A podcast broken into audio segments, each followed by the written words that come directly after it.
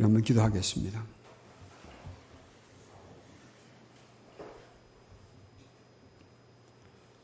아버지 은혜를 감사드립니다. 미천한 저희들을 주님께서 오셔서 건져주시고 우리를 도와주셔서 오늘 이 자리까지 오게 되었습니다. 말씀을 통하여 주님의 아버지의 심정이 우리에게 채워지게 하옵시고 우리를 통하여 예수님의 생명이 이 땅에 퍼져나가는 일이 일어나게 하옵소서. 이 시간 말씀을 나눌 때에 주의 성령께서 우리를 인도하시고 엮어주셔서 주님의 마음을 함께 채우는 귀한 시간 되게 하옵소서. 예수님의 이름으로 기도드리옵나이다. 오늘 지난번에 지난주 이어서 마음의 정리치에서 오늘은 구제의 정리치에 대해서 나누도록 하겠습니다. 제목은 제대로 돕자라고 말씀을 정했습니다. 매튜 헨리는 외식에 대해서 위선에 대해서 이렇게 우리에게 경고했습니다. 위선이라는 것은 참 감지하기 어려운 죄악이다. 주의하라. 위선에 감염되면 헤어나올 수 없고 그 외식이 위선이 당신을 파멸시킬 것이다. 위선을 주의하라. 이렇게 위선에 대해서 강력하게 경고했습니다. 여기 위선이라는 것은 위자는 행할 다는 위자에다가 사람 인면을 붙여서 거짓 위자를 말하거든요. 손자는 착할 손인데 착하지 않은 사람이 그 자기를 포장해서 착한 것처럼 보이는 것을 말합니다. 가식도 그런 거예요. 외식도 마찬가지입니다. 오늘은 먼저 2절에 나오는 외식에 대해서 생각하고 다음 말씀으로 나누도록 하겠습니다. 헬라어로 외식에는 이런 의미가 있어요. 가면을 쓴다 또는 배우가 연극하듯이 연극한다 이런 의미가 있고 히브리어는 이 외 식에 해당되는 단어는 염색한다, 색깔을 칠한다는 그런 의미가 있습니다. 다시 말하면 속은 그렇지 않은데 겉은 아름답게 포장하고 색칠을 해서 이쁘게 보이는 그런 행위를 말합니다. 오늘 본문에 보면 주님께서 그러므로 구제할 때는 외식한 자처럼 구제하지 말라고 말씀하셨어요. 불란서의 어느 식당에 재밌는 이야기를 읽어봤습니다. 그 주인이 아주 재밌는 꾀를 냈어요. 어떤 꾀인가 하면 물론 고급 식당이에요. 남성이 여성을 데리고 오면 똑같은 메뉴판인데 각각 가격이 다른 메뉴판을 나눠주는 거예요.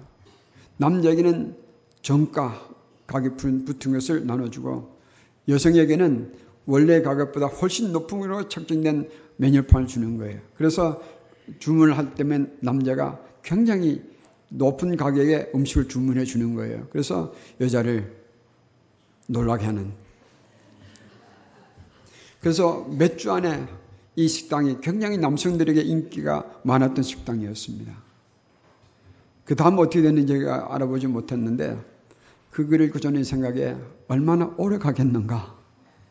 얼마나 오래 가겠는가? 이것이 밝혀지기 시작하면 그날부로 이 식당은 망하는 식당이 될 텐데 여러분 우리가 위선으로 왜 위선을 행하려 하는가? 우리의 속마음을 알리지 않고 우리가 계산적으로 사람들을 기만하면서라도까지 우리의 목적을 이루는 것이 이 위선 행위거든요. 주님께서 그걸 굉장히 싫어하세요. 위선은 한마디로 얘기하면 성도들의 위선은 하나님의 나라를 무섭게 파멸시키는 굉장히 효력 있는 그런 적이 되는 것입니다. 오늘날 한국이 교회가 이렇게 된 이유 중에 하나는 성도와 목회자들의 위선이 아닌가 생각합니다. 주님의 이름으로 우리 세상에 나갔는데 여러분 하나님의 예수님의 교회를 파괴시키는 가장 효과적인 방법이 뭔지 아십니까? 세상에 나가서 나는 예수님 믿는 사람입니다. 큰 소리 치고 예수님의 가르침과 반대되는 길을 가면 되는 거예요. 믿지 않는 것이 아니라 믿는다고 소리치면서 그렇게 위선적인 행위를 하게 되면 교회는 형편없이 무너질 거예요. 오늘날 우리 그거 보고 있거든요. 주님께서는 위선을 굉장히 싫어하세요. 특별히 구제할 때 왜 싫어하는지 살펴보겠습니다. 저는 생각에 마태복음 6장은 오늘 한국 교회와 한국 교인들이 귀담아 들어야 할 말씀들이 있다 생각합니다. 때로는 좀 불편할 수 있겠지만 사실은 우리가 마음을 열고 우리 마음에 담아두어야 할 말씀들이 적지 않아요. 정리하면 주님께서는 구절을 하든지 무엇을 하든지 외식하지 말라는 것은 가면 쓰고 행동하지 말라. 또 사람들 기만하지 말라. 속이지 말라. 항상 진실하라. 정직하게 살라. 그런 말씀이에요. 이것이 쉬울까요? 어려울까요? 주님을 사랑하는 자면 이게 쉽지 않아요. 어렵지 않아요. 그러나 주님과 그런 관계가 없는 자들에게는 이것을 내 행위로 의지로 하려는 것은 굉장히 어려워요. 유혹이 많으니까. 오늘은 구제에 대해서 주님의 이 외식과 연관시켜 보도록 하겠습니다. 구약 성경에 보면 구약에 대해서 구제에 대해서 나오는 말씀이 네 군데가 나옵니다. 에스라서 9장 22절이 있고요. 잠언서에 두 절이 있습니다. 11장 24절과 25절이요. 또 하는 구절은 잠언서 28장 27절입니다. 오늘 그 중에서 우리 잠언서 11장 25절 한번 보겠습니다. 잠언서 11장 25절입니다. 참고로 잠언서는 이사에서 다음에 나옵니다. 잠언서 11장 25절입니다. 잠언서 11장 25절입니다. 11장 잠언서 자면서 11장 25절 잠언서는 시편 다음에 나오는 성경입니다. 잠언서 11장 25절 찾으시면 우리 같이 읽겠습니다. 구제를 좋아하는 자는 풍족하여질 것이요 남을 윤택하게 하는 자는 자기도 윤택하여지리라. 이 말씀을 이렇게 들으면 좋겠어요. 하나님께서 우리가 구제하는 삶을 얼마나 하기를 원하셨으면 이런 약속까지 주셨을까? 그렇게 생각합니다. 다시 본문으로 돌아가겠습니다. 예수님께서 그러므로 구제할 때에 외식하는 자가 사람에게서 영광 받으려고 회당과 거리에서 하는 것 같이 너희 앞에 나팔을 불지 말라. 여기서 구제에 대해서 세 가지로 우리가 한번 생각해 볼 것을 정리해 보도록 하겠습니다. 첫째는 구제는 선택이 아니에요. 명령이에요. 구약성에 보면 어, 힘없고 가난한 자들 표현할 때 과와 과부라는 표현을 많이 씁니다. 그러므로 성경에 나오는 고아와 과부 표현 나올 때 이렇게 생각하시면 돼요. 꼭 고아와 과부만이 아니라 이 세상에서 혼자 살아갈 수 없는 그 힘없는 가난한 이런 사람들을 의미한다고 보시면 될 거예요. 그렇다면 우리 주위에 이런 사람들이 많잖아요. 요즘은 뭐 어느 분에게 그랬더니 목사님 좀 과부라는 얘기 안 했으면 좋겠습니다. 또 먹고 살만한데 왜 저 과부 과부 그러십니까? 그런 얘기하는 분을 제가 들어봤습니다. 여기서 과와 과부는 그렇게 이해하시면 돼요.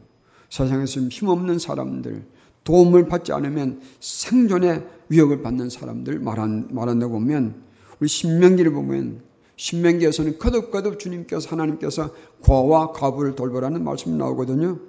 신명기 16장 11절과 24절, 10절, 24장 17절, 그리고 19절, 20장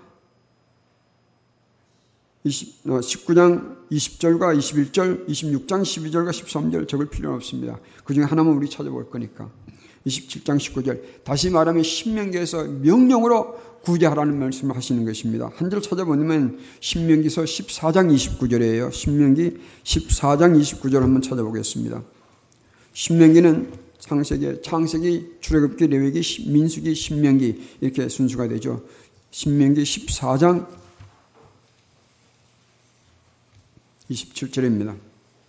신명기 14장 27절입니다.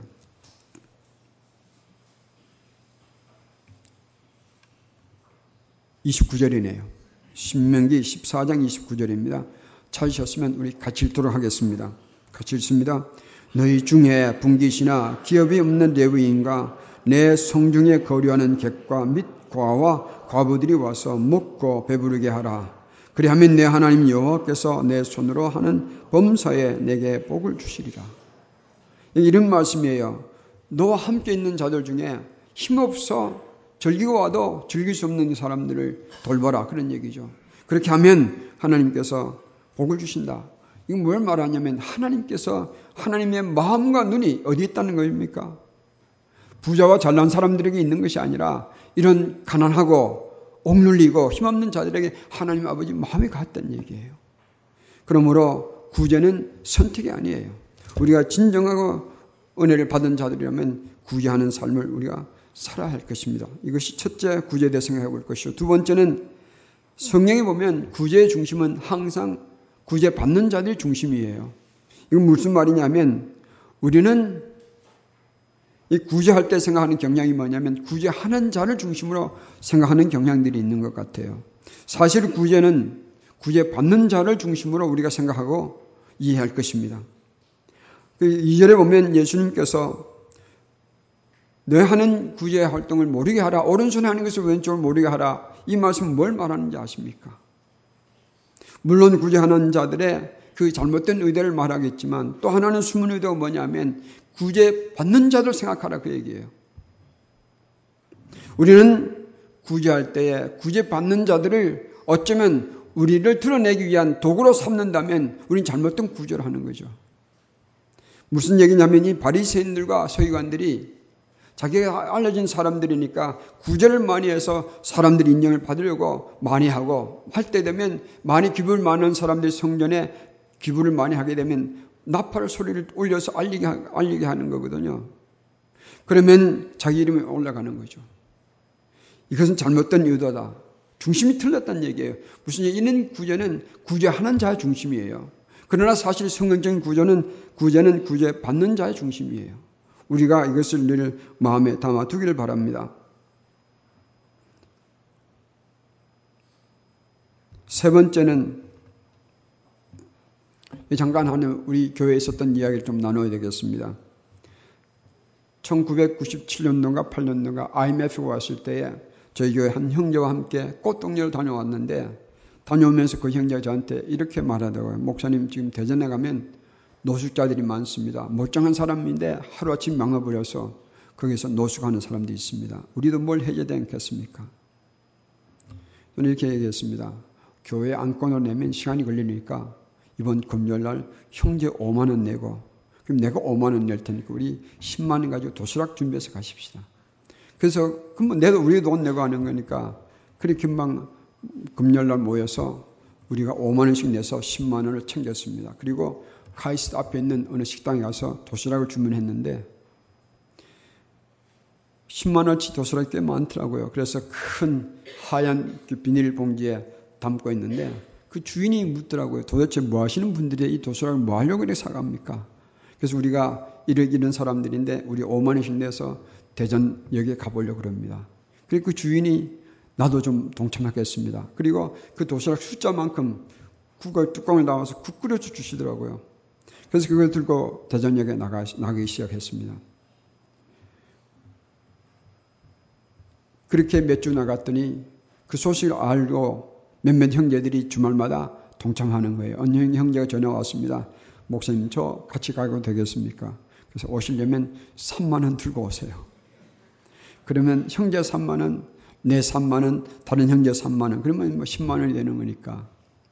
해서 주말마다 한 형제씩, 두 형제씩 늘어가기 시작했습니다. 몇 주 되니까 그 돈이 남기 시작하더라고요.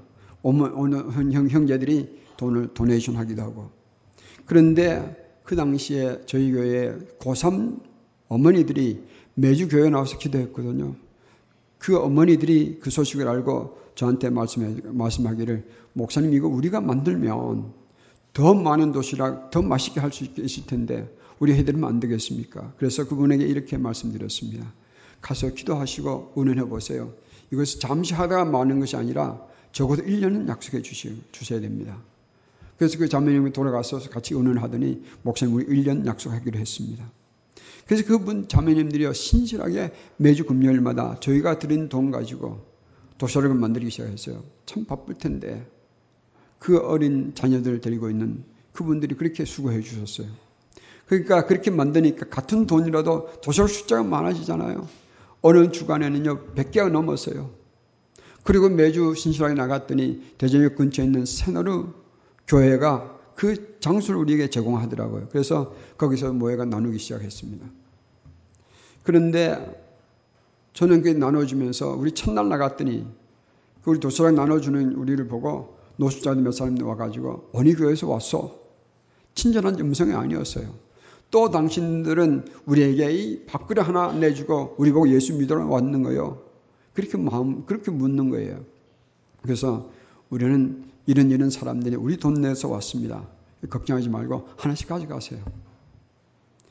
첫날은 반 나누, 나누다가 대전역 직원에게 쫓겨났습니다. 여기를 무슨 거짓 소길로 만들려고 그래요. 그래서 나머지 도서를 들고 서대전역에 가서 나머지 나눴거든요. 그렇게 시작된 대전역 배급이었습니다. 근데 저는 이분들을 보니까 너무 마음에 안 됐어요. 여기 어떤 분들은 멀쩡한데 왜 이렇게 됐습니까? 물으면요. 참 허구한 사연들이 많더라고요. 근데 우리 자매님들이 이렇게 부탁드렸습니다. 이분들이 고기가, 고기가 얼마나 먹고 싶겠습니까? 제 마음이 너무 요즘 와서 보니까 짠한 것 같았어요. 그래서 그분들이 이렇게 부탁드렸습니다. 달고기든지 소고기든 괜찮습니다. 매주 도시락에 고기 하나씩 넣어주세요. 그런데 몇 주 후에, 몇 개월 후에 아마 어느 형제가 저희들이 기도도 하지 않고 설교도 하지 않고 막 나눠주는 것에 대해서 좀 불편하게 생각했던가 봐요. 그래서 운영회의 때 저한테 물었습니다. 목사님, 그 나눠주실 때 설교하십니까? 메시지, 복음 전하십니까? 그래서 하지 않습니다.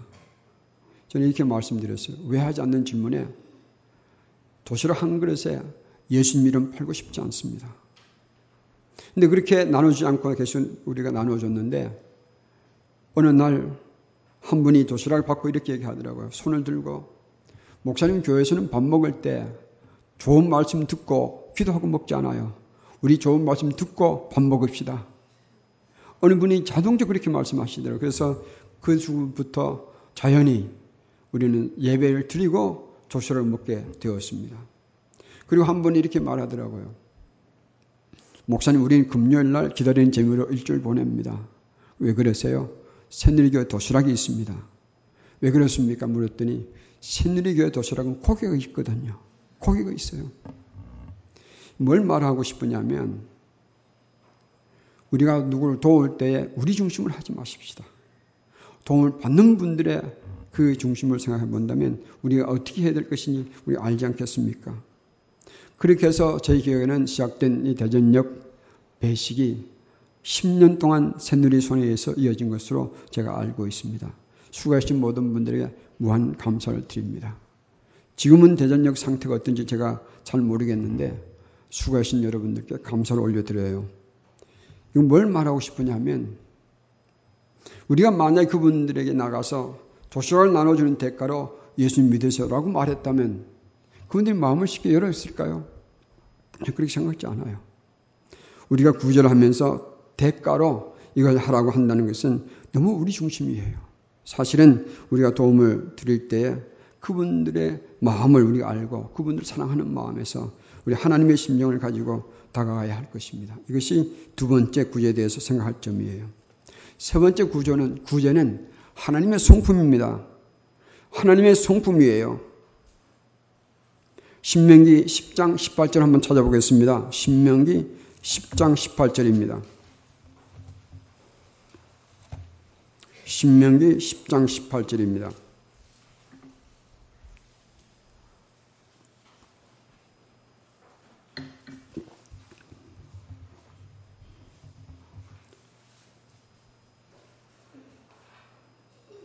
같이 읽겠습니다. 과와 과부를 위하여 정의를 행하시며 나그네를 사랑하여 그에게 떡과 옷을 주시나니 19절을 제가 읽겠습니다. 너희는 나그네를 사랑하라. 전에 너희도 애굽 땅에서 나그네 되었습니다.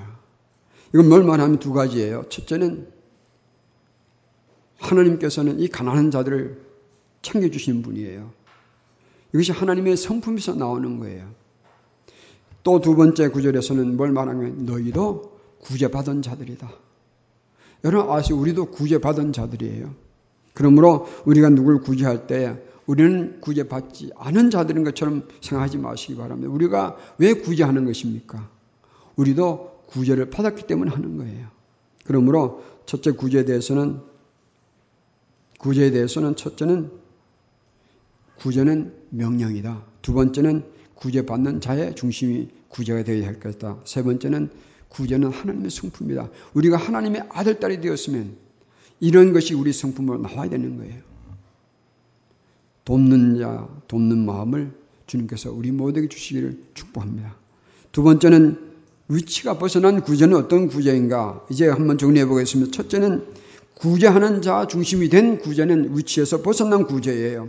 다시 말하면 도움 받는 자들을 도움 받아야 할 자들을 도구로 삼고 자기를 선전하는 도구로 삼을 때, 대상으로 삼을 때 이것은 제대로 된 구제가 아니에요.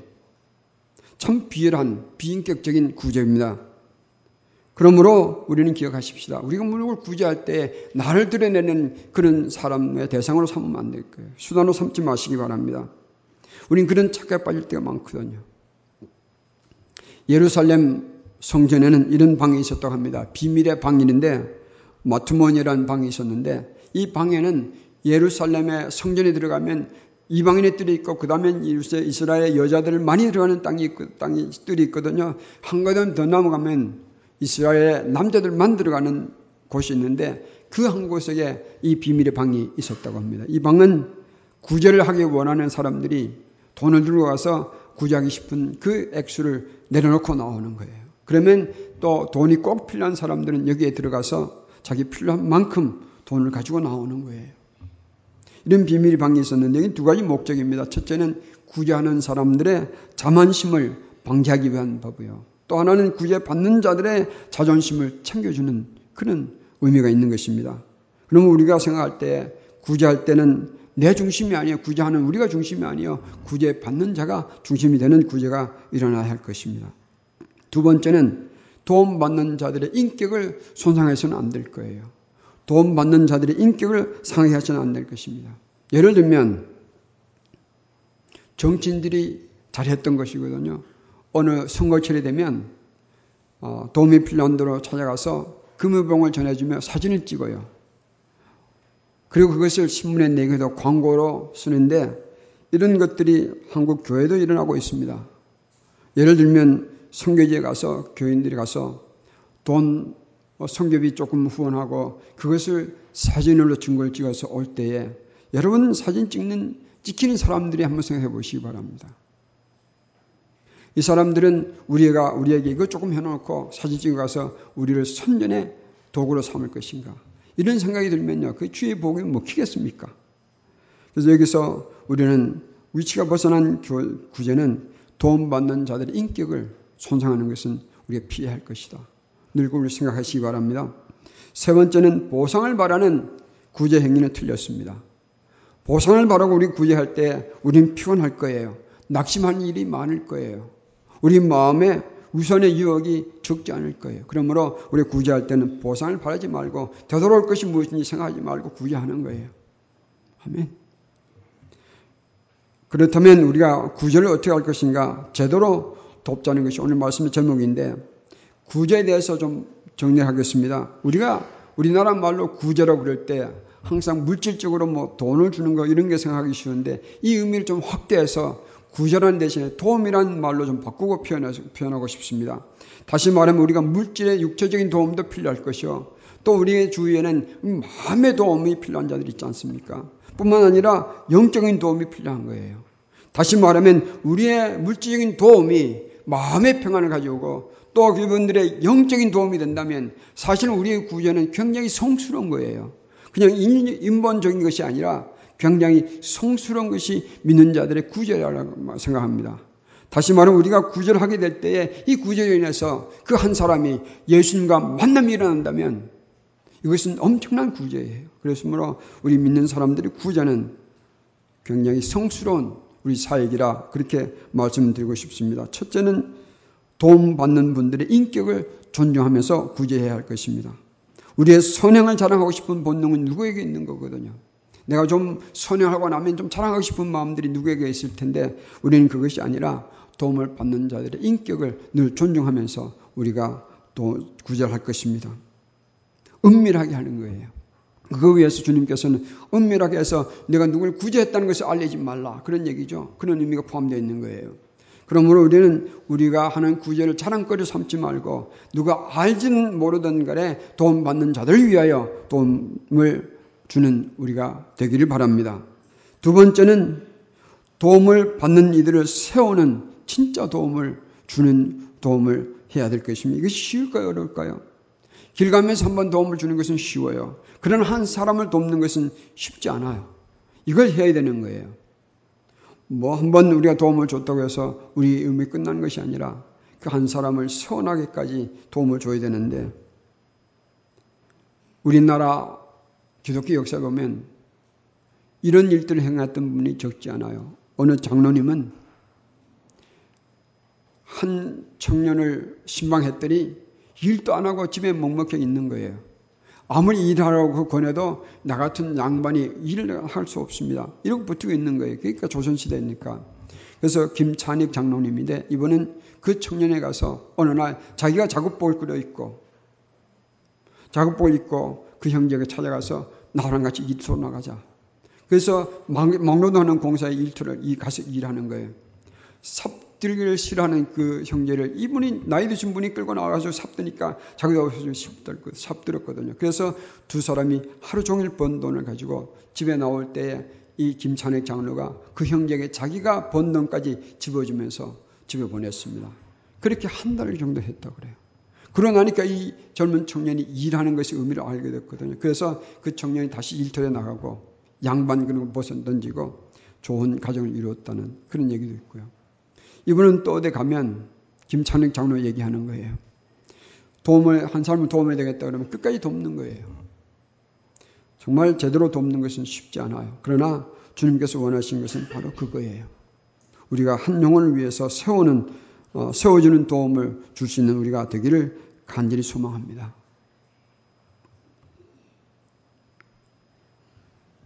세 번째는 우리 교회는 도움을 주고 받는 교회가 되었으면 좋겠어요. 도움을 주는 교회뿐만 아니라 도움을 받을 수 있는 교회가 되어야 되는 것입니다. 무슨 얘기냐면 우리는 도움을 주는 것은 좋아하지만 도움 받는 것은 부끄럽게 여기 부끄럽게 여기잖아, 그죠? 우리는 도움을 필요 받을 때가 있는데 도움 받을 때가 되면 거침없이 우리 형제 자매들로부터 도움을 받을 수 있는 그런 교회가 되어야 우리 서로 살지 않겠습니까? 사실 여러분과 제가 여기까지 오기는 누군가의 도움을 받았거든요. 물질의 도움, 마음의 도움, 영적인 도움도 다 받았는데 그러므로 우리가 도움을 주고받는 것이 교회는 일어나야 하는 것입니다. 한 번은 유학, 유학 때 있었던 일입니다. 석사 논문을 마칠 때가 됐는데 너무너무 바빴어요. 그런데 아파트를 옮겨야 할 때가 되었습니다. 저희 집사람은 둘째를 가져서 배가 불룩하고요. 이사를 하면 저희 짐을 참 잘 쌌거든요. 박스에 넣어서 접시 같으면 사이사이 신민지를 넣고 그게 흔들리지 않도록 공학적으로 잘 싸웁니다. 그래서 저 이사할 때 되면 저 어머님은 저 어머님 저를 보고 병균이니까 규이라고 불렀어요. 규이가 이삿짐을 사면 내가 손댈 것이 없다. 그런데 그날은 손 하나 댈 시간이 없었습니다. 그래서 저녁에 가서 해야지. 그리고 일을 마치고 갔더니 집안이 통통 비어 있어요. 안 믿는 형제가, 친구가 저 있었던 다 옮겨 놓은 거예요. 그리고 저를 기다리고 있다가 저한테 호통을 치더라고요. 야, 이놈아. 너는 남들을 돕는 건 잘하지만 도움을 필요할 때 친구의 도움, 도움을 청할지도 몰라. 어, 어머니야. 제가 충격을 받았어요. 그러면서 나는 도움을 주기를 좋아하지만 도움 받기를 거절하는 것은 이건 뭐냐? 참 많이 생각했어요. 깨달은 것이 적지 않습니다. 무슨 얘기라고 드리고 싶으냐면 사실은 우리는 도움을 받아야 할 때가 많잖아요. 그럴 때 우리는 형제 자매들한테 내 도움을 청할 수 있고 받을 수 있는 그런 우리 교회가 되기를 바랍니다. 주교철 목사님이 평양 감옥소에서 순교하셨습니다.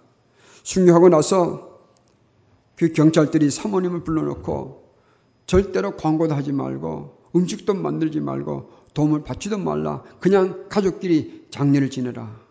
그런데 그날 장례식이 나갈 때 평양거리에 많은 사람들이 주 목사님의 행렬 따랐어요. 심지어는 안 믿는 사람들 울면서 따랐어요. 그만큼 그분은 존경받았거든요. 근데 잔치를, 음식들을 많이 차릴 수 있었습니다. 경찰이 불렀어요. 장례식이 지난 다음에 이 잔치를 하지 말라 왜 했어? 사람들이 떡을 갖다 주어서 했어. 그 돈이 어디서 나왔어? 아침에 일어나니까 돈보따리 내 마당에 떨어져 있었어. 어려움을 당했던 순교하고 살아 없어진 그 남은 목사님의 가족을 그렇게 챙겨준 거예요. 사람들이 아무도 모르게 담 넘어 돈 덩어리 던져주고 또 쌀 덩어리 던져주고 그래서 그 치른 거예요. 우리는 어려울수록 이 세상이 좀 얼마나 어렵습니까? 우리가 서로 주고받는 그런 공동체가 되기를 간절히 소망합니다. 네 번째는 우리가 있는 도움에서 예수님이 드러나길 바랍니다. 예수님이 드러나길 바랍니다. 우리가 도움을 주는 이 구제 행위에서 우리가 드러난다면 우리는 잘못한 거예요. 우리 하는 모든 것에 있어서 예수님의 마음이 변하고 예수님의 생명이 변하고 묻어나기를 저는 간절히 소망합니다. 이제 정리하겠습니다. 구제에 대해서 설교 준비하다 보니까 하고 싶은 말이 너무 많은데 이걸 다 정리하려고 보니까 감이 안 잡히더라고요. 그래서 몇 가지만 제가 정리를 해드렸습니다.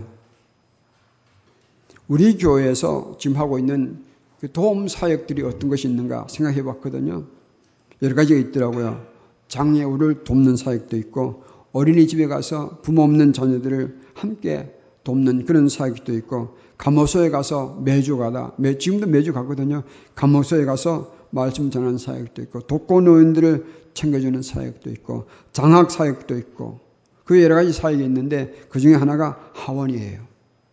오늘은 각 이런 사역들마다 할 얘기가 많을 텐데 오늘은 특별히 하원에 대해서 좀 얘기를 나누고 싶습니다.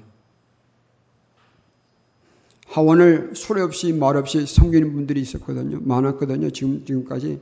물질도 또 노력 봉사도 여러 가지로 많이 도왔는데 여러분 아시다시피 하원은 교성가지 많은 그 동네에 결정가지 자라는 청소년들 위해서 시작한 우리 새누리 사역인데 저는 2011년에 와서 하원 사회 얘기 듣고요. 이건 큰일 했다.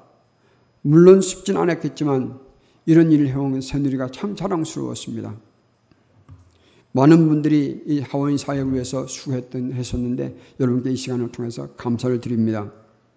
특별히 하원 목장에 있어서 우리 하원 사역을 돕겠다는 분들도 있고요. 특별히 우리 이웅준 사님이 고생이 많아요. 그 신혼 부부가 신혼 때부터 거기 들어와서 그들과 그 청소년 살거든. 얘기를 들어보면 참 엉뚱한 얘기들이 많아요. 어떨 땐밤 1시에도 전화 걸려오고 찾아가야 되고. 며, 며칠 전에 비가 많이 와서 저기 새벽 기도 때 보니까 뒤에 물이 흥건히 고쳐 있더라고요. 그래서 이 물은 어떻게 되겠는가 저희 사역자들이 아침에 와서 다 청소하고 그랬는데 나중에 알고 보니까 저 창고 뒤에 우리 교회에 동굴이 있는 줄 몰랐어요. 계단 밑에 열어보니까 물이 홍건이 걸쳐 있더라고요. 그래서 그 물기를 잡으면서 해결을 봤는데 그날 우리 사역자들이 이용전 선 포항에서 물 퍼내려고 애를 많이 먹었거든요.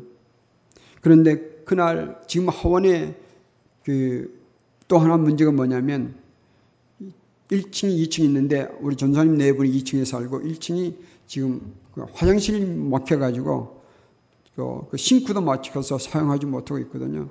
그런데 주일 여기 와서 물 청소하고 집에 갔더니 그날 그 하원에 이지하 에 물이 넘쳐서 집에 가서 또 청소한 거예요. 물난리 가운데 지금 살고 있습니다. 근데 저는 이 하원을 통해서 사회에 낙오 인생을 살, 살 뻔한 한 청 소년이 살아난다면, 그래서 예수님의 삶을 살수 있다면, 이 한 소년을 위해서 우리는 투자할 수 있는 거예요. 하원사에 이어가야 할 것입니다. 오늘 기도하다가 이런 생각을 기도했습니다.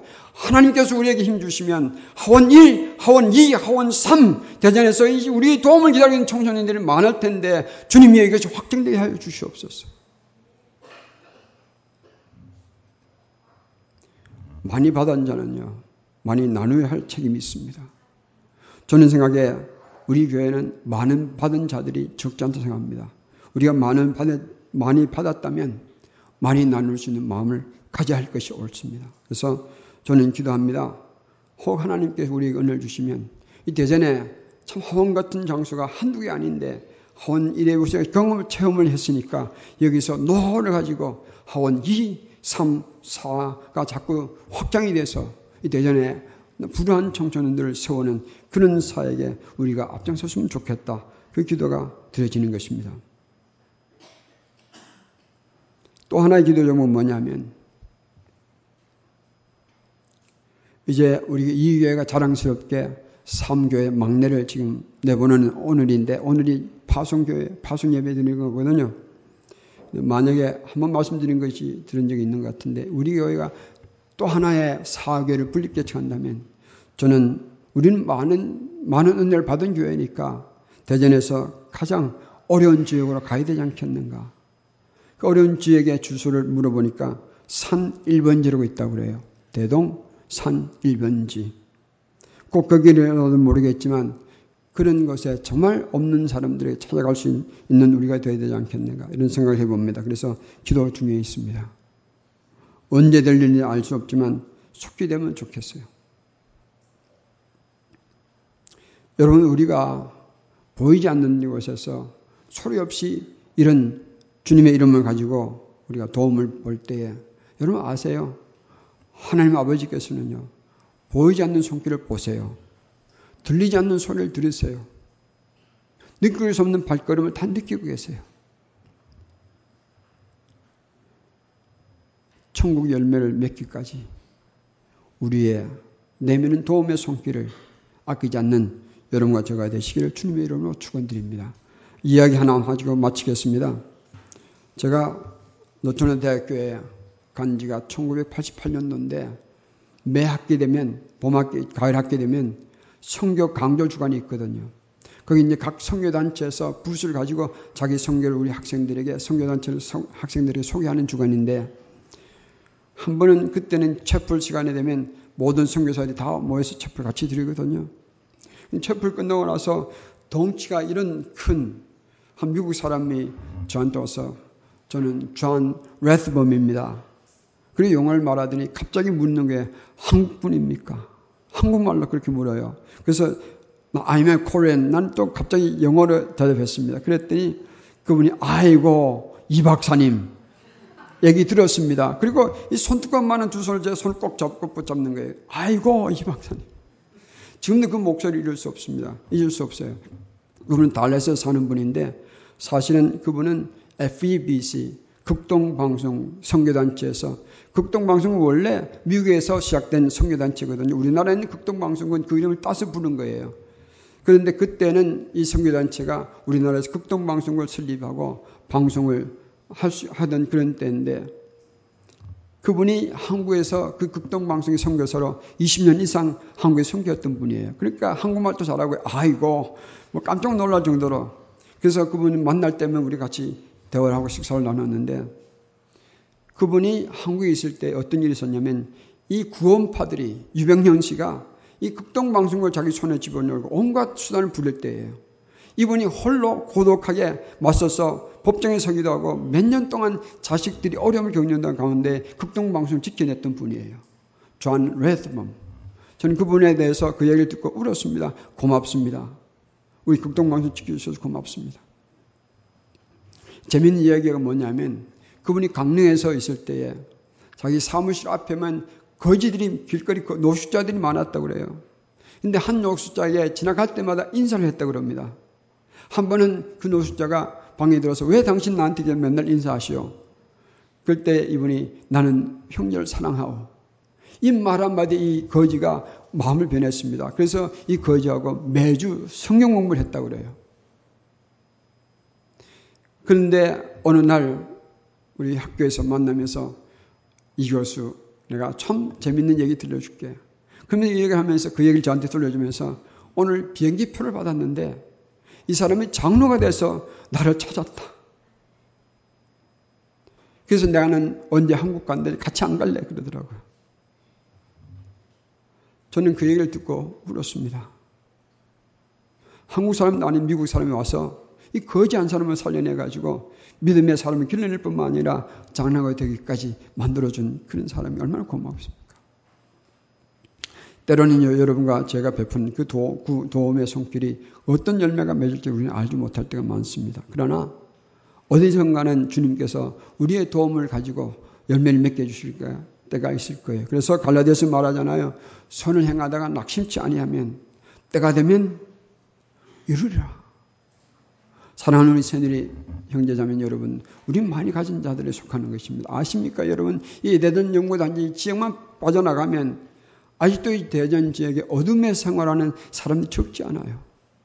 그러므로 우리가 한번 기도 가운데 마음을 써보시기 바랍니다. 앞으로 이 새누리가 이 한국교회에 주님의 빛을 드러내려면 구제에도 뛰어들어야 하지 않겠는가 생각을 해봅니다. 기도하겠습니다.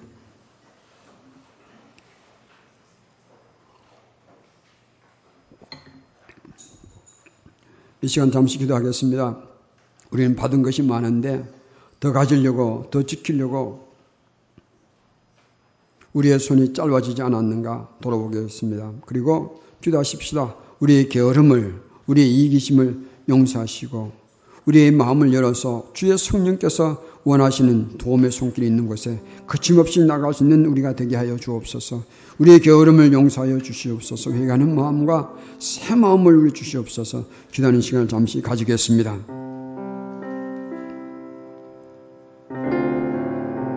네, 주님이여. 우리의 게으름을 용서하시옵소서. 우리의 사악함을 용서하여 주옵소서. 가졌으면서도 가지지 못한 자를 외면하는 우리의 모습. 주님이여 우리를 용서하옵소서. 이제 새누리는 주의 뜻을 따라서 놀라운 일을 이루게 하여 주시옵소서. 네, 하나님 아버지 한국교회를 불쌍히 여기시옵소서. 많이 가지기 위해서 축복하는 기도를 많이 하세요. 이제는 이제 가진 것을 가지고 나올 수 있는 우리가 되게 하여 주옵소서.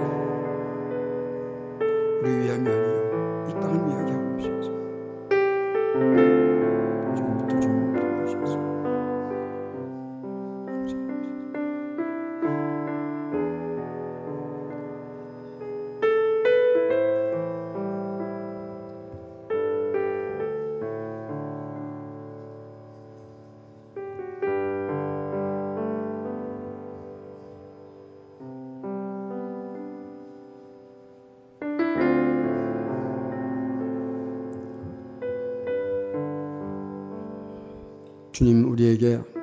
많은 것을 주실 때에 우리만 누리라고 주신 것은 아니지 않습니까?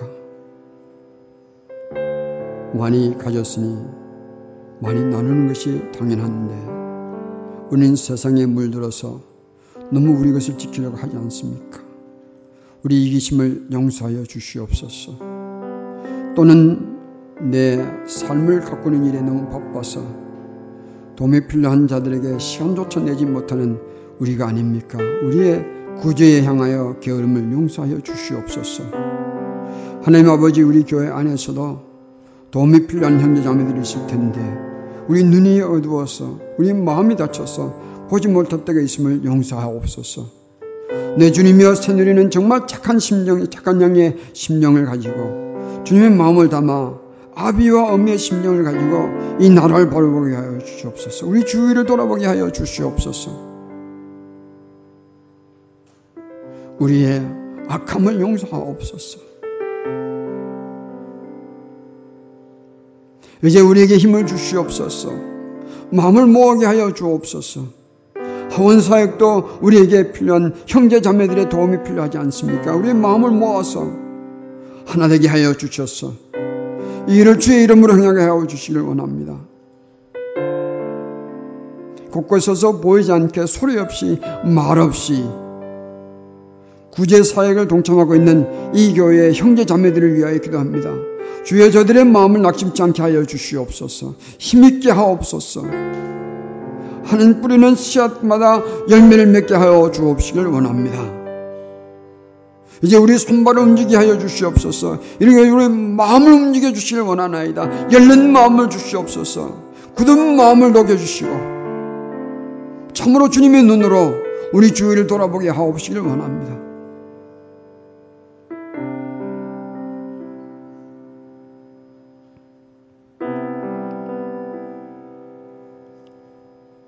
우리의 무뎌져간, 무뎌져간 우리 자신을 돌아보게 하옵시고 주님 앞에 처절하게 회개하며 우리 무릎을 세워주신 주님의 힘을 입고 도움의 손길을 내밀며 살아가는 저희들이 되게 하여 주시옵소서.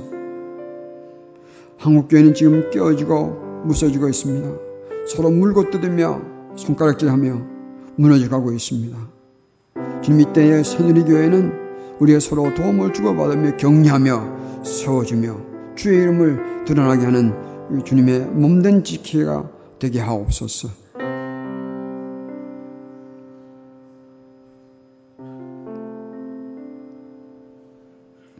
주의 이름으로 행하여 주옵소서. 우리를 구원하신 예수님의 이름으로 기도 올리옵나이다.